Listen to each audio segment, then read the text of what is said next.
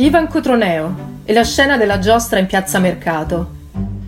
È uno scrittore, sceneggiatore, regista, traduttore, autore televisivo. Nato a Napoli, i suoi primi approcci con il cinema avvengono grazie al regista Pappi Corsicato. Nel 2011 debutta la regia cinematografica con La criptonite nella borsa, basato sull'omonimo romanzo scritto dallo stesso Cotroneo nel 2007. Ambientato nella Napoli del 1973, il film narra le vicende di Peppino Sansone, un sensibile bambino di 9 anni impacciato e occhialuto, che vive in una famiglia alquanto bizzarra, e il cui più grande amico è suo cugino Gennaro, un tipo strano che si crede Superman.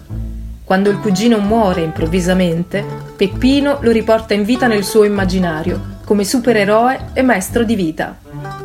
Il piccolo protagonista scelto da Cotroneo, Luigi Catani, non aveva nessuna esperienza cinematografica e cantava da anni nel coro del San Carlo.